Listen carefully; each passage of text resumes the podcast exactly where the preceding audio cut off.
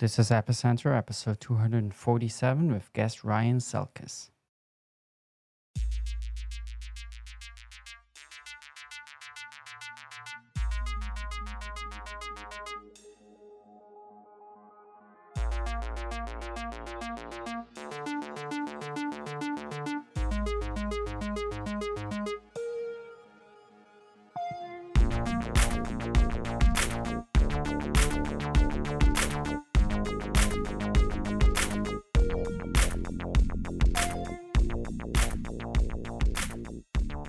Hello and welcome to Epicenter, the show which talks about the technologies, projects and startups driving decentralization and the global blockchain revolution. My name is Brian Fabian Crane, and I'm here today with Ryan Selkis, aka The Two-Bit Idiot. Now, probably quite a few of you have heard of Ryan Selkis. So he was writing this blog called The Two-Bit Idiot back a long time ago, in around 2014, which was widely read, including by myself. And he's had since quite a few interesting roles in the industry. He was at the Digital Currency Group. He was the first employee there, and Digital Currency Group invested in lots and lots of blockchain startups. He was afterwards at Coindesk, and he was the managing director at Coinbase, and was there over a year. And since then, he started a new company called Messari, and we're going to speak quite a bit about Messari today. So thanks so much for joining us today, Ryan. Yeah, thanks, Brian, and been a fan of the podcast for a while. I know I think there's been like 2 or 3 points in the past where we've tried to get this on the calendar and it's just fallen through for whatever reason. So it took about 3 years, but here we are. So long overdue. Absolutely, yeah.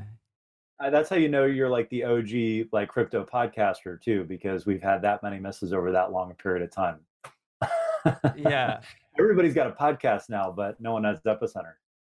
Yeah, that's true. Yeah, there has been an influx of competition, that's for sure.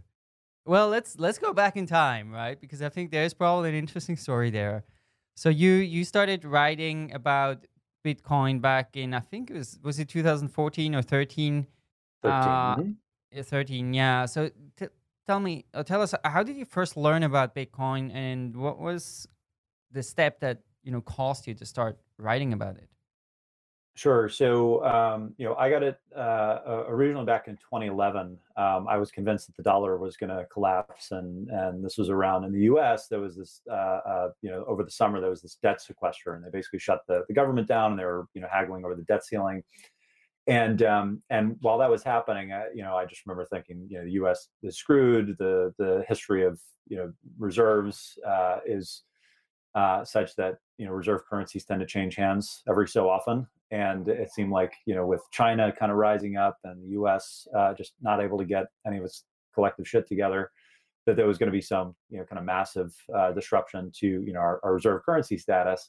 And so naturally, I learned about Bitcoin, but instead I ended up shorting the U.S. Treasury ETF and buying gold. And I didn't buy any Bitcoin because at that point you would have had to go into a cafe and give someone, you know, cash in return for a USB stick.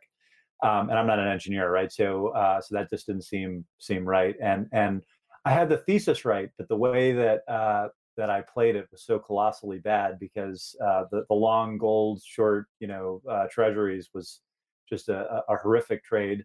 But if I had purchased Bitcoin, it you know, would have been a legendarily good trade. So, so that's when I first learned about it. Kind of, you know, kept loose tabs on it. Like, you know, so many other people, just, you know, being interested when you'd see the Wire articles or, you know, any kind of high profile news. But I really started to pay attention when Fred Wilson invested in Coinbase. And then that was in kind of mid 2013. That was right around the same time the Winklevoss twins were, you know, had announced their ETF plans. It was the run up to 250 from, you know, kind of high single digits, low double digits, kind of early in 2013. And so over the summer I kind of tracked it, but I didn't make the leap until late August, early September in terms of buying my first Bitcoin, and that was you know, kind of a speculative investment, just like so many others, because I thought, you know, this is cool, and, you know, I want to, just in case, so I want to have a little bit. And then when the Fed shut down Silk Road, it was, you know, kind of an aha moment, because I thought, okay, this isn't just going to be for, you know, terrorists and kiddie pornographers and drugs. You know, you could actually see this being for global payments, not just black markets. And even though, you know, I'd still argue that black markets were the killer app for Bitcoin and building up the monetary base.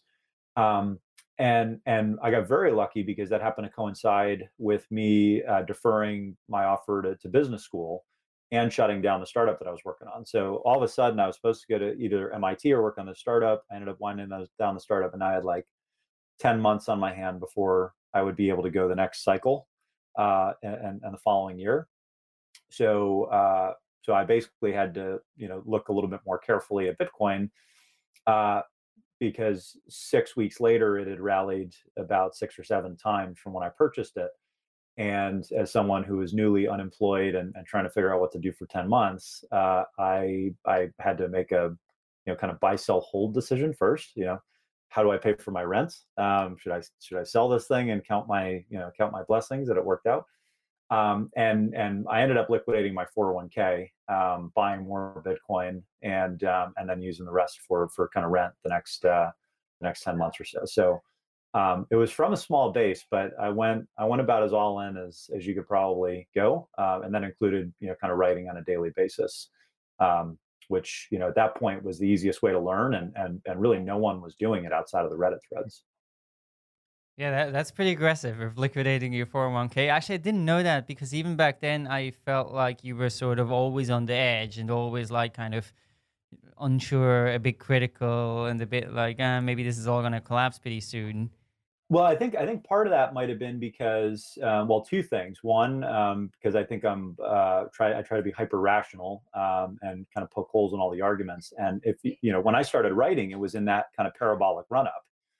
So I think I actually got a pretty decent executive audience, because I wasn't just one of the guys posting the roller coaster GIF and all the to the moon threads, you know, on Reddit, which is, you know, it was a little bit hot and heavy. I think everybody was high-fiving a little bit too much leading up to, you know, the end of 2013. And then of course it kind of crashed. And then, you know, the other major component is within, you know, 2.5 to 3 months of writing and getting into the industry, I'd met most of the executives because it was so small, and I went to a couple of conferences and they kind of enjoyed the blog. And then, you know, the Mt. Gox documents fell into my lap, and I ended up publishing them. So, so I had plenty of reasons to be skeptical. And then, you know, I also was on kind of one hand, this whistleblower that people respected, on the other, like kind of in some circles, public enemy number one, because, you know, because the market obviously really cratered after that, and it was a big black eye. You know, it was a hell of an opening 6 months to get into a new industry, and then, you know, have that kind of combination of things happen. Epic rally, you meet everybody in short order because, you know, this silly little pseudonym takes off, and then ultimately you're kind of unmasked around. I think, you know, probably still the biggest story to date, which is the Mt. Gox hack. Yeah, I have vague memories of that, actually, now that you mention it. But so why did you choose to write under a pseudonym?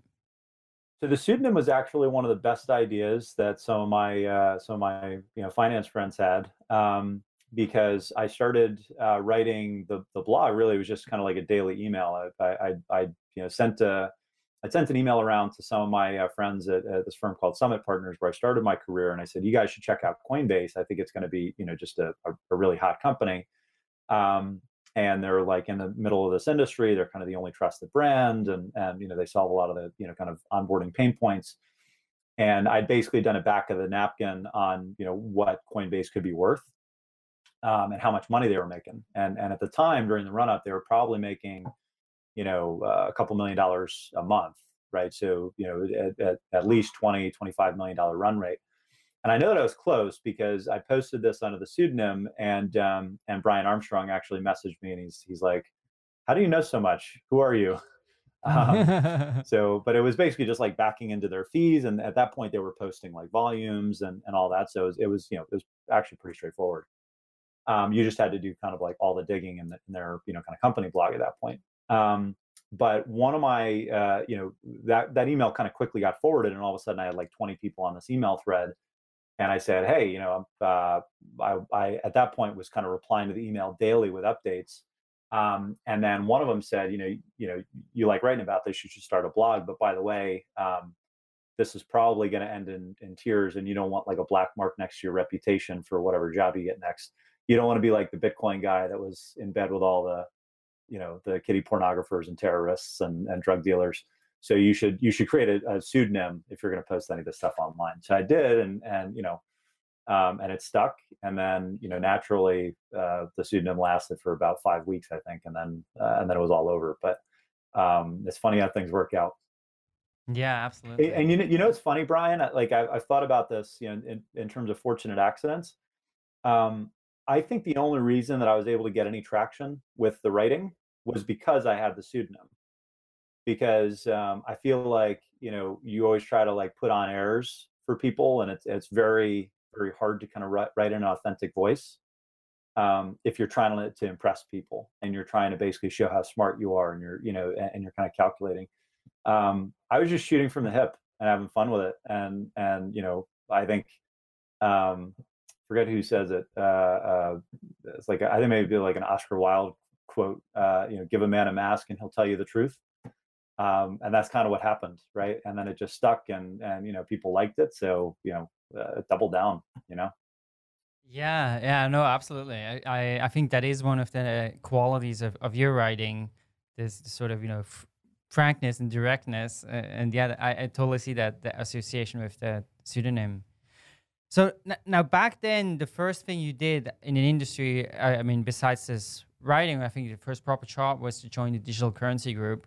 And like, what was the Digital Currency Group that back then, and what was the kind of evolution it went through while you were there?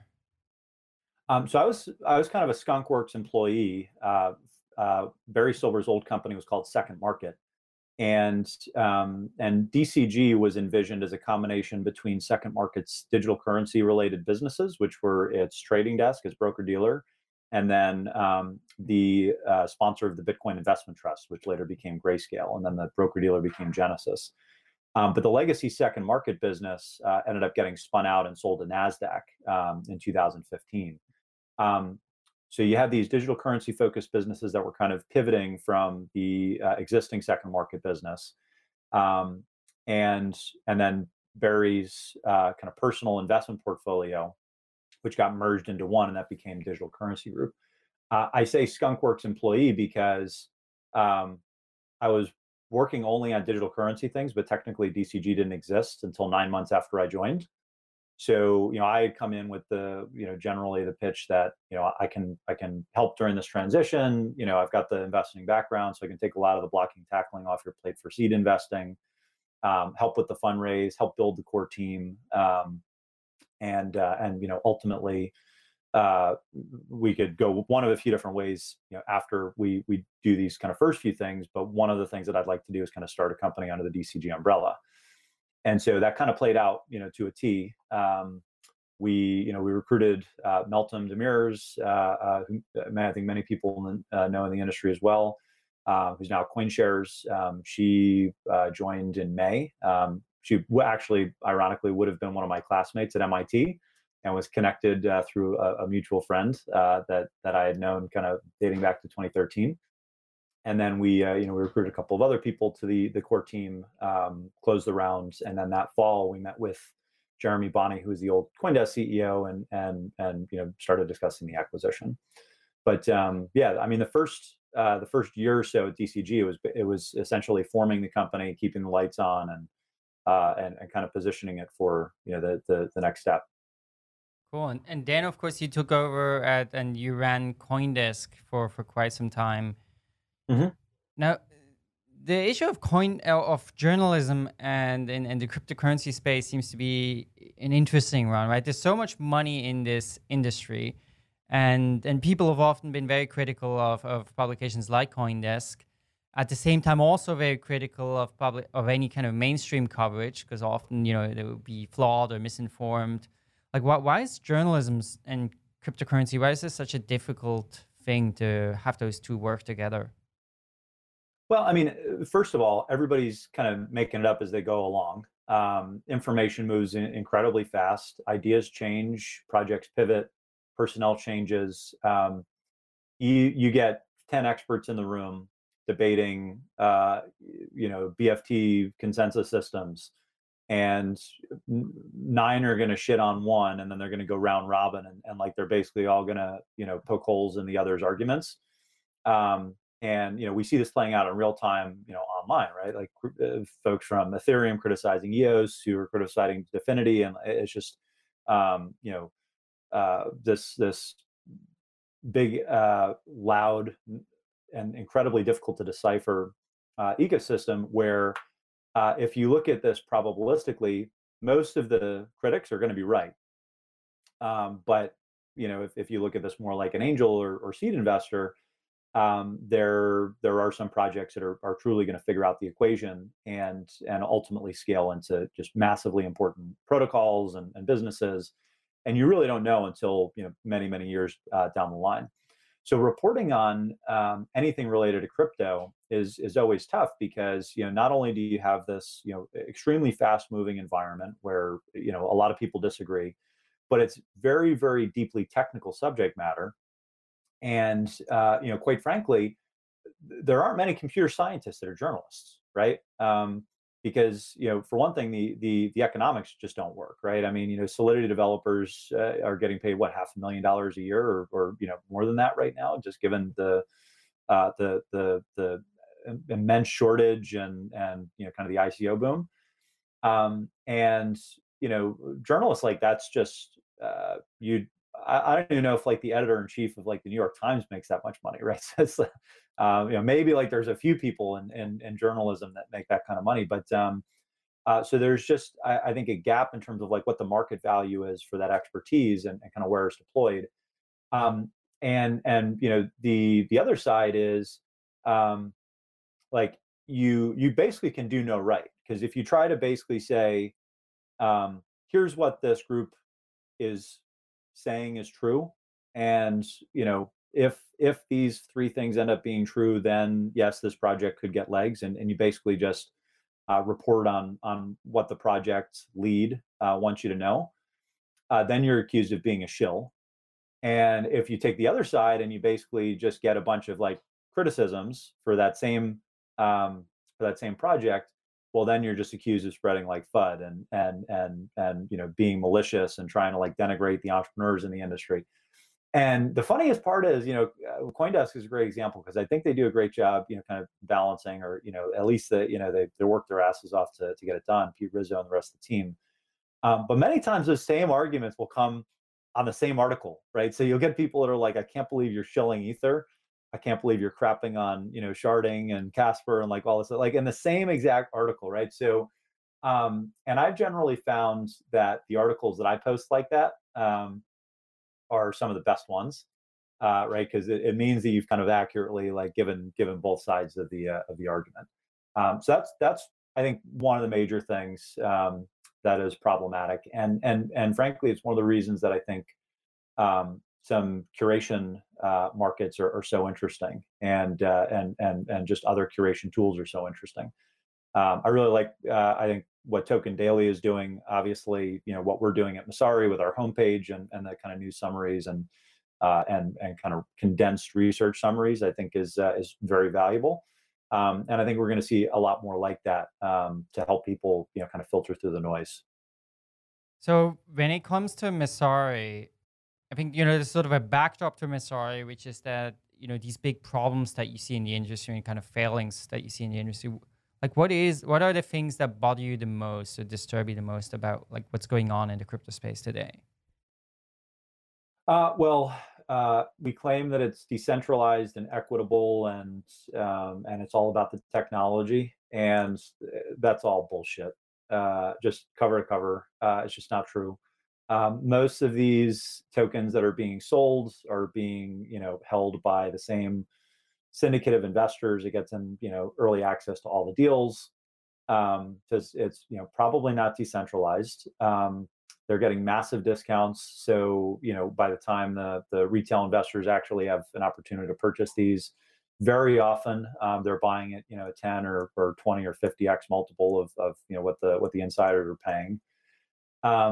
And these things are trading publicly with massive information asymmetries, where the investors, even when they are liquid, right, even when they're trading on exchanges, like the insiders of the projects, the investors that have gotten in early, they just have a different level of access to information than anyone else that's buying through Binance or Bitfinex or even Coinbase or Gemini. So maybe not the latter just yet, because they're not really touching tokens, but I think you get the point.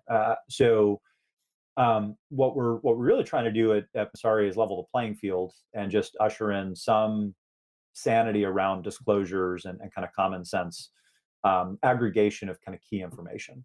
And where we're starting is super rudimentary, right? Like supply curves. How do your tokens vest over time, and do you disclose when you make a sale outside of the initial ICO? Who are the verified personnel on the team who generally speak on behalf of the project? What communication channels do you use? And I think it's things like that where you want to know if project lead Bob Smith, right, just ends up making a material change to the token issuance schedule as as part of their proposed upgrade to the network protocol, and you want to be able to like see how that trickles down to other investors, right? This new inflation or this this kind of arbitrary change to the schedule, and you want to know like on par with all of the insiders at the project that issued the token. You want to know at the same time as the investors that backed it early. And there is no expectation that that happens right now within crypto. So you've got this really weird, like, these things are quasi-private, quasi-public. And what's going to happen is it's going to create a real mess once people start losing a serious amount of money. And that's happened a little bit this year, but I don't think we've seen the worst of it yet. And it hasn't been quite big enough. So I think I actually worry about the next leg up, right?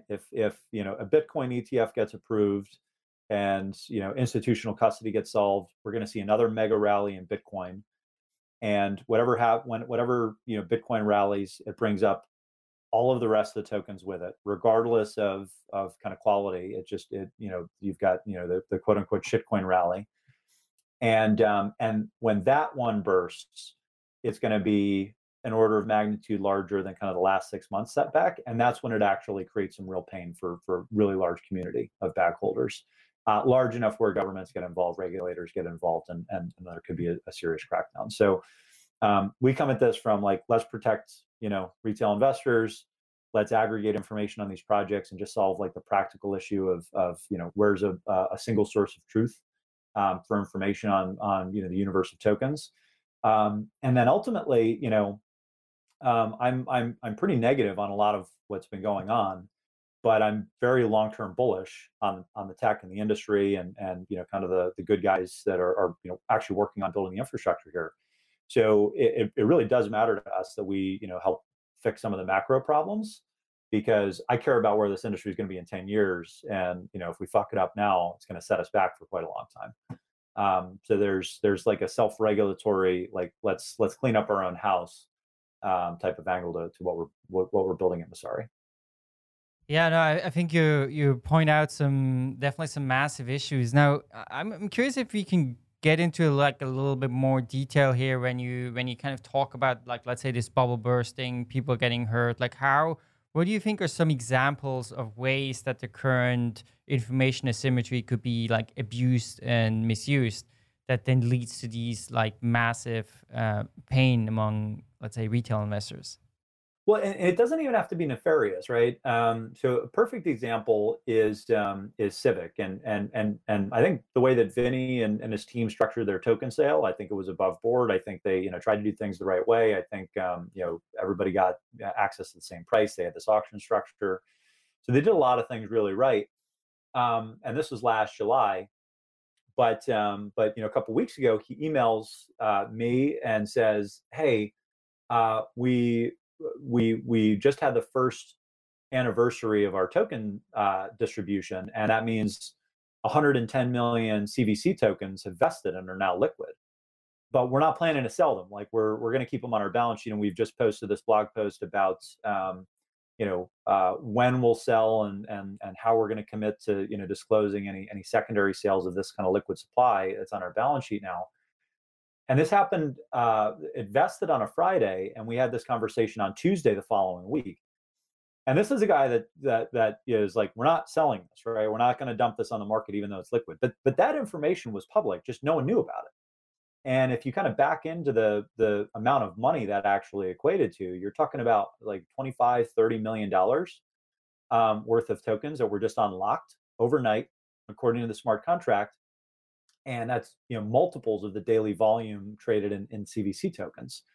So you can imagine, you know, other teams that might say something like, oh, well, this was in the smart contract, so we said it was going to vest over this time period. And then you wonder why, you know, the token X has crashed 50%. It's because the team just vested and liquidated their holdings of like a vested, you know, percentage of tokens.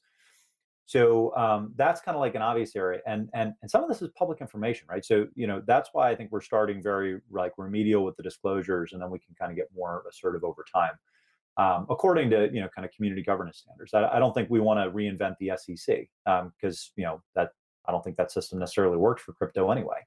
But there are, you know, kind of low friction ways to at least clean up some of the like very egregious type of activity and major information asymmetries. So I think that's number one. And then, you know, number two, which is a lot trickier, is how do you understand the investor incentives, right? So I want to know if a project that is raising money at a $6 billion valuation, I want to know what the existing stakeholders have at risk and over what time period that vests. Because if someone invests at a, you know, a $5 million valuation, and then the project turns around, uses their name to advertise that they're raising money at 1,000 times that, well, that's a pretty big problem, because the implication is Andreessen and Union Square have invested in this. Therefore, it's a good, high-quality project that you have access to, lucky you. And in reality, yes, they had access to this deal at a penny on the dollar, and you have access to a very, very different deal. But by the way, the team has made no material progress in the 5 months between those two events. So I think it's important there where, you know, you at least understand, you know, what's at risk for the you know, kind of earliest stage investors.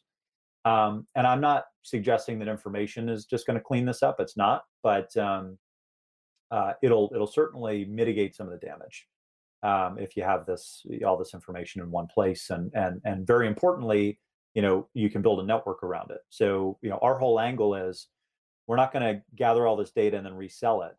Someone has to create the kind of common library that the Bloombergs, the Moody's, the S&Ps, you know, all the other data services and financial services can kind of build on top of and reference as a single source of information. So is this situation, which is, you know, I totally agree with the examples, right? It's a really tricky situation and has potentially really bad outcomes. Is this, like, what's the cause of this? Is it primarily driven by, you know, lack of regulation and liquidity of all of these assets? Or do you think there are some other key drivers to this problem?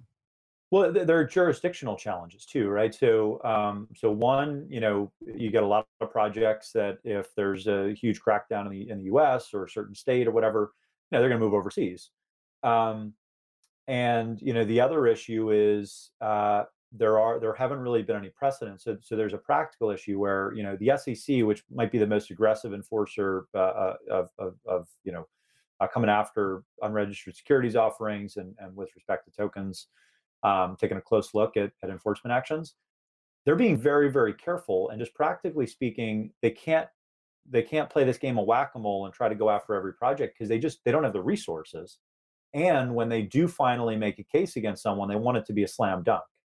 So I think it's very unlikely that they go after something like XRP and Ripple, because, you know, Ripple can afford, you know, $100 million of legal fees, no problem. And, you know, they've got the former SEC commissioner on their legal staff, right? So you kind of think about like all these deep-pocketed projects that are playing this, you know, regulatory shell game of sorts, and it becomes difficult to enforce. On the flip side, I think it becomes very easy for the projects that are at least trying to do things the right way to signal, you know, our intentions are good. right? The market is frothy. Our intentions are good. Here's how we're trying to structure things for the long term. And what that will ultimately help on the other side is, you know, if we're just basic, if we're going after super remedial basic information and disclosures, and a project says no, well, then that's kind of a pretty significant red flag that if I were a regulator, I would want to look at, because they're going to go after like the truly fraudulent, you know, worst actors right now, get the easy wins, and then kind of build up over time. So, you know, I view some self-regulatory mechanism as ultimately much more effective than anything that we're going to see from on high. Yeah, absolutely. I mean, we did do a podcast a while ago with someone who used to be a prosecutor, and that was very illuminating too in this regard, and kind of made it very obvious that the SEC will be completely incapable of going, of really making a big dent in this, at least for a long time.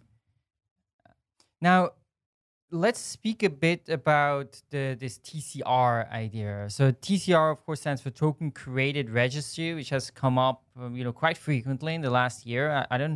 And the idea of, or one of the idea of Messari is that basically you create this registry, right, of good projects or projects that comply with certain reporting standards, and that then, you know, I as a consumer investor, I can say, okay, I can look at that list and I can know that there are certain quality standards that are met by that project, and I have certain information that I can rely on. Talk a little bit about TCR. Why is that the right design for this? Yeah, so I mean, it goes back to the coordination challenge amongst regulators and kind of industry. If you look at you know, self-regulatory efforts in the existing financial system, like FINRA is the great example. That regulates financial services and like all the broker dealers and you know, does licensing for, you know, both broker dealers and then, you know, securities professionals. So, you know, FINRA basically exists at the mandate of the SEC, and you know, it's an 80-year-old organization. Basically, it's a self-regulatory body, regulates broker dealers and kind of licensed securities professionals, but it doesn't exist without kind of the SEC's mandate. Within crypto, there is no SEC, because you would need some global regulatory body that would set standards and you know, have some type of enforcement teeth that could penalize you know, fraudulent actors or folks that are out of compliance with standards. So the question becomes, how do you bootstrap any sort of self-regulatory mechanism without a central regulator? And what we've proposed is that you might be able to do this with a token curated registry. Now the TCR is you know, pretty interesting, because you could economically incent exchanges, funds, underwriters, other kind of financially motivated, you know, strategic actors to actually buy stake in a system that votes on the eligible participants in that system, and ultimately curates a list of projects that abide by certain standards, and then ultimately helps to evolve those standards over time and make any adjustments that are necessary. So at the end of the day, if you know, even if you have a 1% stake in the registry, you know, you could either vote directly on projects or delegate to a proxy who should ultimately be on that list. And the way that I like to think about it is, I use a university example all the time. If you have a board of trustees, their primary motivation for the university is to preserve the integrity of the university, or you know, even increase its profile, boost its profile. At the end of the day, what they're really trying to do is continue to boost the credibility and the value of the diploma that you get, the credential that you get from graduating.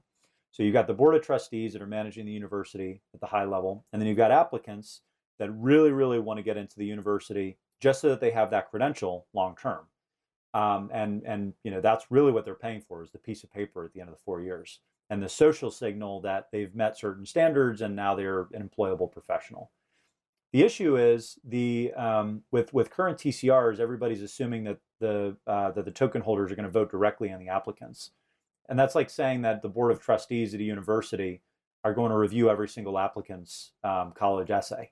And we know that doesn't happen in reality. What happens instead is they actually delegate to an admissions council, right? A group of specialists that are going to validate the integrity of all of the applicants and ultimately curate the list of students that get admitted. So I think a good TCR, in the way that we've envisioned ours, is one where you get a bunch of strategically aligned token holders at the kind of governance level. You have all the projects at the base layer that are, interested in applying, so that they can, have this credential, the social signal that they're at least trying to do things the right way. And then ultimately, a fee market emerges where there are, healthily incentivized auditors or validators that will review all these applications and kind of sign off on different projects and ensure that they are actually in compliance with the standards that they say they are, because they'll earn all the network fees and they'll earn all the application fees that are coming from this pool of applicants. So, that I think is a really interesting mechanism that is much, much harder to game than kind of the current TCRs that have been out in the wild, which, where you have kind of quorum issues, you have free rider issues, folks that, basically, continue to just own the tokens, but do nothing with them except for speculate that the future value of the network's going to go up. So I think the way that we're thinking about this is, how do you truly incentivize work and validation of good projects and ensure that you don't just distribute a token that might govern a list like this to, non-strategic investors, and that would include retail folks. The reason that we like this so much is, we could build a lot of what we want to build at Messari without the TCR. But the issue that we would get with our database of projects in particular is you'd have a staleness and data completeness problem, right? So think about Crunchbase or AngelList, basically like any private company market information repository.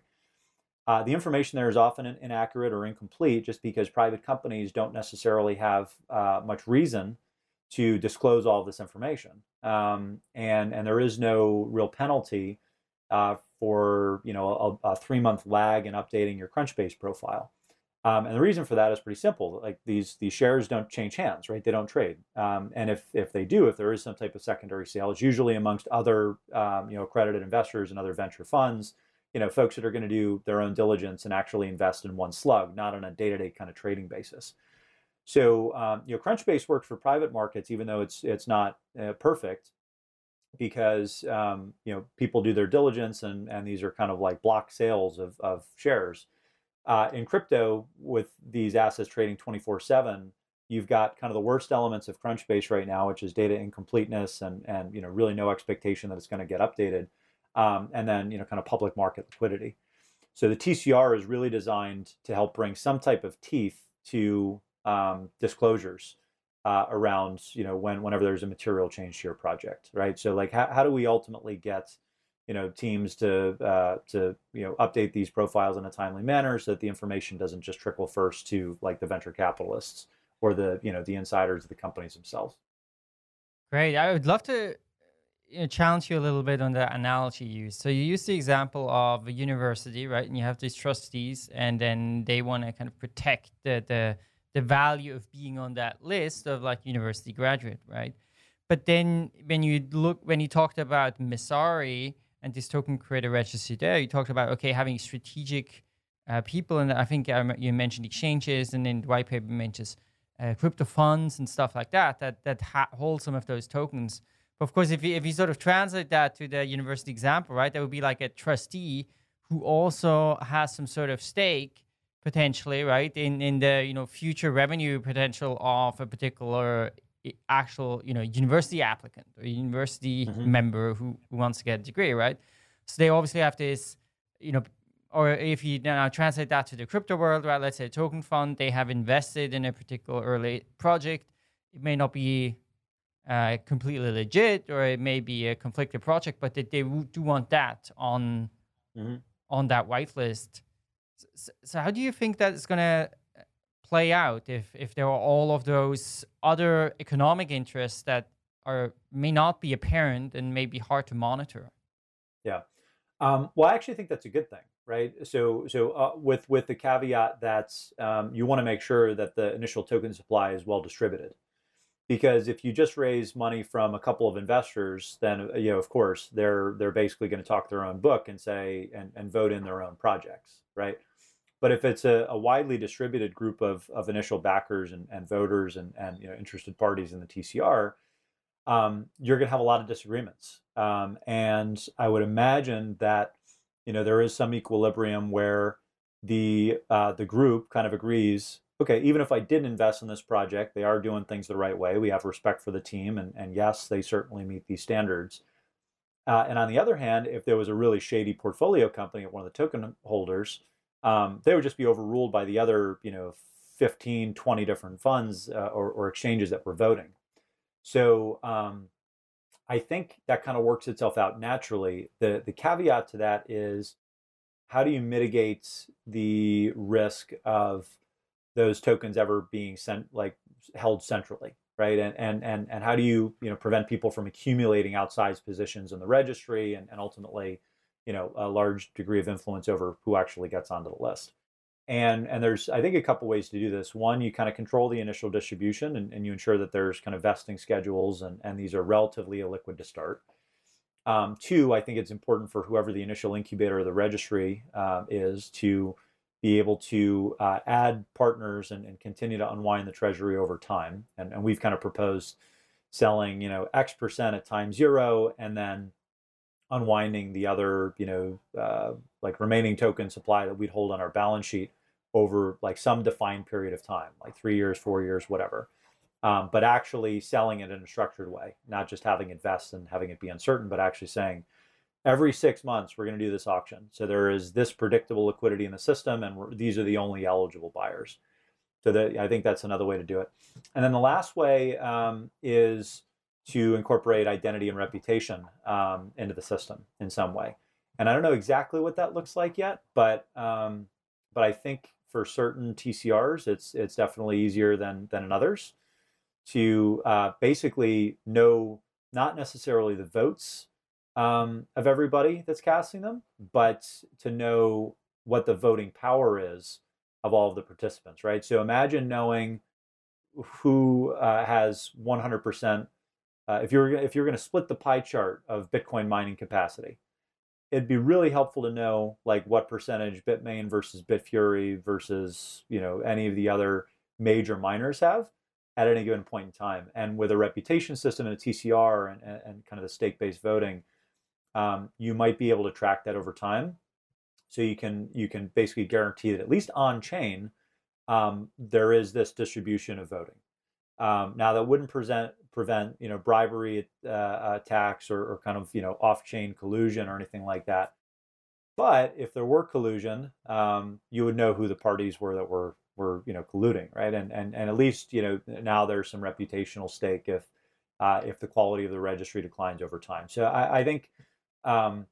In our system in particular, this isn't true for all TCRs, but we've thought, you know, very carefully about the specific risks in our system and kind of the trade-offs. And so while I think TCRs are exciting, I tend to agree that they are, you know, in general, they're not one size fits all, right? And they are a useful mechanism, but the kind of the mechanism design is going to depend on the use case.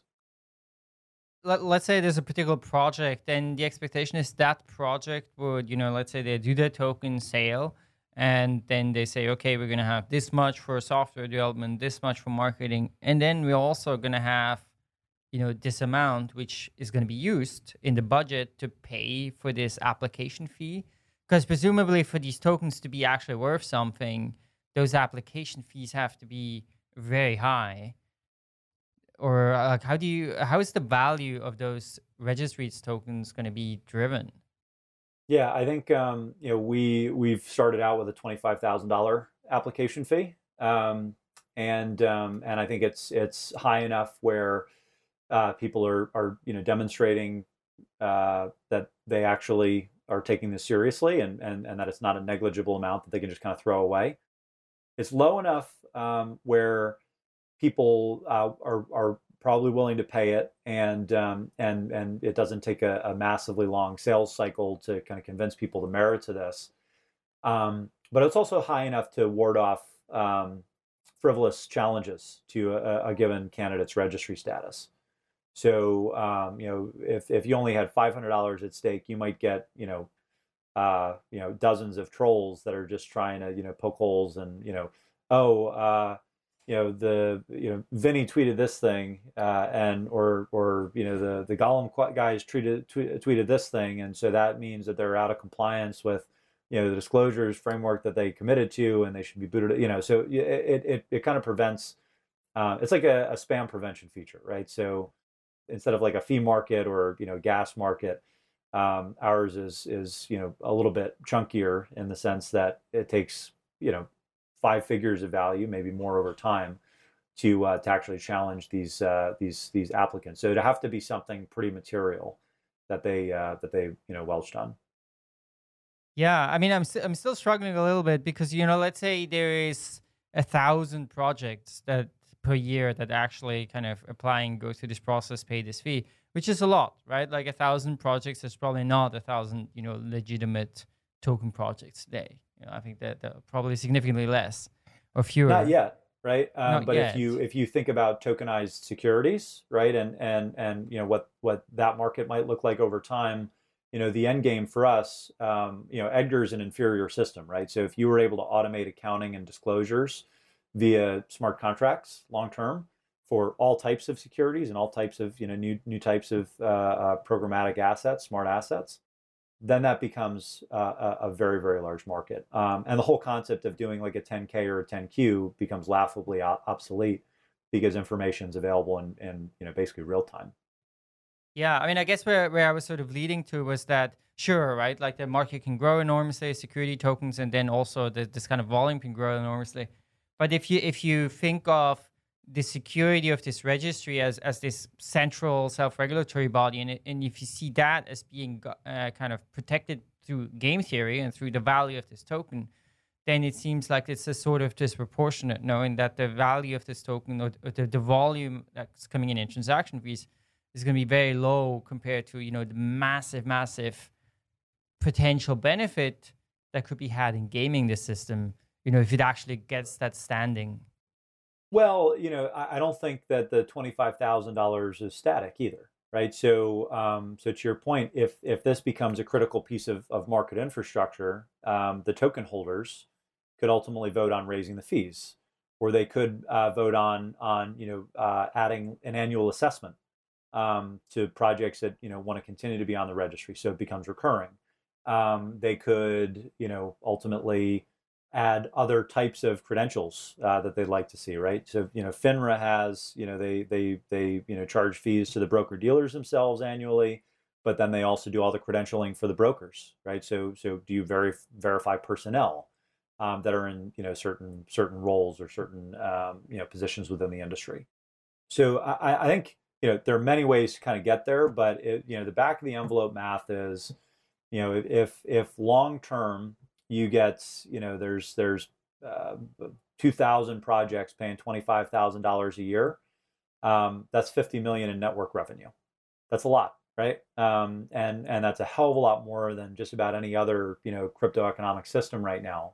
And if you kind of use traditional valuation metrics, I don't think that this is a security because the token holders would be the ones doing the actual work in exchange for earning those network fees, but you can still look at it like an income producing asset, and that kind of right to work token. I don't know what the multiple is, but you assume that's pretty high margin revenue. That could be a multiple of 20 on that. That gets you to like a $1 billion network value for a token that isn't just backed by air, right? It's like actually backed by real economics that are flowing through the system. So so that's what I think gets us like super excited, is in a world where this replaces traditional reporting frameworks, and you can actually bootstrap the network and develop critical mass and get to kind of the critical part of the S-curve you need to get before it really takes off.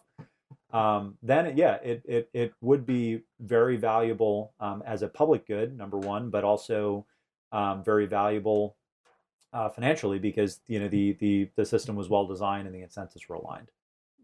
Does it start as a $1 billion network token? Of course not, right? And so that's why when as we build this out and we think about like who the next partners are going to be, it's going to be significantly lower than that. But the flip side, and I always add this as a caveat because I've been, I think, very outspoken on ICOs in general. none of our natural users are individuals, right? They're all institutions, whether you're talking about the projects that are applying or the entities that are facilitating resale or you know, kind of this whole economic boom. They're all almost by definition accredited investors based on their size. So we actually don't need to worry about a lot of the like pump and dump type of schemes, I think, because I have no interest in you know, letting this trade publicly anytime soon. And we would only roll that out like very carefully over a multi-year period. It would be an extremely exciting public good. And I hope it will exist. So I'm keeping my fingers crossed for you. So I would also love to understand a little bit how this token created registry, which my understanding is kind of the central idea of Messari, fits in with some of the other things that you've worked on. So, I mean, there are these, you know, reports on projects created by the community. And of course that very much fits into, I think, with this reporting, but then there's also Messari.io, which you've recently sort of touted as the, you know, front page for crypto. And you said that it was going to be a Coindesk competitor. And then you also acquired OnChainFX, which is something a bit similar to CoinMarketCap, though I'm sure you think superior. So how does that fit together? Well, I don't think we want to build an editorial desk, number one. So so not quite a Coindesk competitor, but former Coindesk managing director compete with Coindesk is always a sexier title than another you know, another blog pops up. But you know, I do think that what we're doing on the curation side is super important and interesting, just to help people, you know, kind of filter through the noise. And the way that I always look at content is that it's an engagement mechanism, right? It's marketing. So I don't think that there's much that's interesting for us to do on the kind of content curation side, other than continue to drive eyeballs and engagement with Messari as a brand, to drive people into our community, to help, you know, solve some of these communal research problems, and then ultimately to get projects on board with the idea that we should be kind of the initial maintainer and curator of this information with respect to their disclosures. Because a very natural question for a project, now fortunately I've been around for a while, so a lot of these guys know me, which I think gives us a good head start. But a natural question is, you know, why are we going to make all of our disclosures with you when no one visits your site, right? Like I want to make sure that if we update this information, it kind of percolates out to, you know, 100 different data services. And so, you know, it's about kind of brand community engagement and also just, you know, audience development and making sure that we have that essentially every single data partner within the industry that might want to build on top of that disclosures library and actually pull that information as a single source of truth, as a base layer, that we're very visible, because what we're trying to do is kind of build the low, like the base data layer for crypto.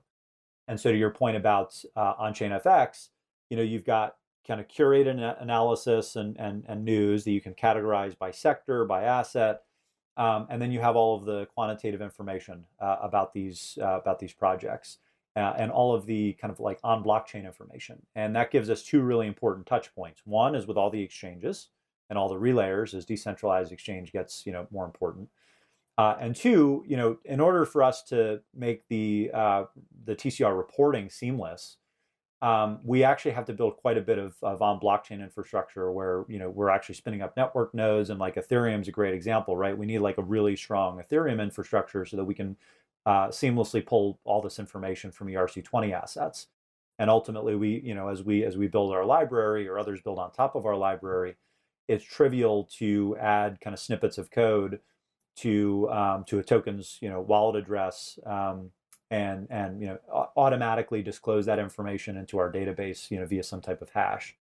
So all of the like quantitative, you know, more rigorous stuff that we're doing related to blockchains is kind of and all of the work that we're doing on curation is you know, kind of a method to the madness to ultimately get us to the end goal of this disclosures library.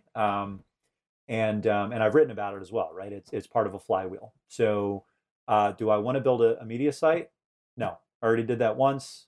I love the Coindesk people. I hope they do very well. I'm not building another media business.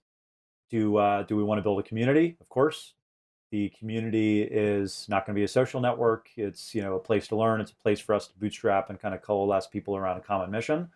And we'll certainly add tooling there, but you know, really the more important thing is this last piece of the puzzle, which is how do we build a data layer for crypto and then data services on top of that that make this asset class easier to understand. But it's a great question. It does look, you know, and I've gotten this, you know, from, you know, even some of our investors. They've basically said, oh, like, I think there's a little bit of brand confusion right now in terms of what you guys are doing, and part of me is, you know, you always don't want there to be, you know, confusion about your brand or, you know, particularly about any misalignment issues. But there's another part of me which is like, okay, that's fine. Like, you know, let's get all the pieces in place, and then when we're like really ready to hit the go switch, you know, we'll kind of like unveil everything, and it will all be beautiful and it will make sense. So that's always a delicate balance. But you're asking the right questions, and you know, hopefully that helped as an answer. Yeah. No. Absolutely. Now, I would be curious to hear a bit about, you know, what's the timeline here? So what do you think is going to happen in the next, you know, 12 months, next, you know, 24 months? Yeah. So, you know, we're actively working with a number of you know, high profile projects now on getting them on board as the kind of initial registry participants. And, you know, in nature of the beast and doing any decentralized network launches, it's got to start centralized. So we are, you know, certainly starting as the central maintainer and arbiter of who's going to get onto the list. But we're trying to make it as open access as possible. So, you know, I obviously, you know some of the older projects just, you know, by virtue of how much smaller the industry was 5 years ago than it is today. We want relationships with, you know, every single project that's launched, private and public. And we want to be able to start, you know, assessing, you know, whether they're interested in joining and you know, kind of who's going to be part of the initial list. So a lot of it is kind of political and BD driven right now. And then our engineering team on the back end is building the user flows, the application infrastructure, and then ultimately the blockchain mechanics themselves that can, you know, make all this, you know, kind of work together. Great. And now community, you mentioned community, and I think right now even these reports, right, are community curated, community created. So people who want to, like, who are you looking for and how can they get involved? So another thing that I found is pretty difficult. You know, I've seen other research communities where you go to their Telegram group and their Telegram group has 40,000 people. And it's just like, when moon, when ICO, when airdrop, you know, like, it's just a bunch of like bullshit and completely counterproductive. So our community is actually pretty exclusive and restricted, and it's still just kind of volunteer contributors. It's basically hobbyists and you know, folks that are doing this research in their spare time anyway, and they, you know, want to join to actually learn about, you know, the fundamentals and kind of inner workings of these networks, not to like pump and dump and kind of talk their own book. So it's a lot of analysts, a lot of kind of young computer science grads, a lot of investors, you know, academics, but there's about 150 folks in the community right now, and we're probably going to get that up to 500 by the end of this year, without kind of sacrificing the quality of the conversation. So it's you know, we do actually have a high bar. You know, we you know, certain folks that we already know or that have a certain standing in the industry that have kind of proven their bona fides as a as an investor or an analyst or what have you. You know, we kind of invite just based on knowing their credentials. But then, you know, we also try to keep it open access where if someone's an up-and-comer, they can actually submit an application, you know, token pitch, give us a writing sample, and you know, we can kind of go from there. You know, the goal is to make this open and accessible to anybody on the contributor side of things. But until we've actually built all that, like Wikipedia-like permissioning and infrastructure, we have to centrally manage it, and it's just a bandwidth issue. So we have an open application that anybody can check out if they'd like to join the community. Okay, well, we'll definitely put that in the show notes. And is the idea down the line also that maybe people who do that work and get some token distribution from this creation token, or is there some incentive model around that down the line as well? Nothing for the foreseeable future. I would love to find a really smart way to do that. I don't think anyone's figured it out yet. It's not our core focus. So, you know, we kind of take the approach that we're all in this together. anything that's contributed by the analysts will never be resold by us. It will always be open and free. To the extent that changes in the future, we would only change it if we could actually, share the financial spoils with the folks that work kind of early in the community. So I'd say like hard no for the indefinite future, and I don't want to like mix the message or have, because this is always a thing, right? Like, oh, there's like a little bit of like, wink and nod. It's like, oh, we're not going to help you and we're not going to pay you, but wink, wink, nod, nod. There may be this light at the end of the tunnel, this like magical airdrop or this, this token, this like, monetary incentive. And I am very, very reluctant to get anywhere near that. It's, let's just start with the assumption that no one is ever getting paid anything. And this is like, if you're interested in joining a community of, kind of like-minded people, then, welcome. Let's like build some cool shit together and help solve some of these information problems. But if not, and you need to be paid for your work, totally understand, come check in with us when we're in a position to do that. Okay, I guess there's one last question that we must cover. I realized, especially since we're talking about, disclosures and, and financial interests and all. So what is the business model of Messari? I mean, presumably you guys will keep some of those tokens, but is that the case? And is there something else as well? Yeah, so we should be one of the initial validators of who gets onto the registry. But we have ideas for how to basically force competition and ensure that there are other validation services that emerge and basically compete away that side of the business from us. I hope that we'll always have some share of it, but I don't think we want to be 100% because that defeats the whole purpose. And if we assume that market materializes over time and becomes, tens of millions of dollars per year, then, that's a pretty, healthy revenue line for us. We are going to unwind the tokens over a multi-year defined period.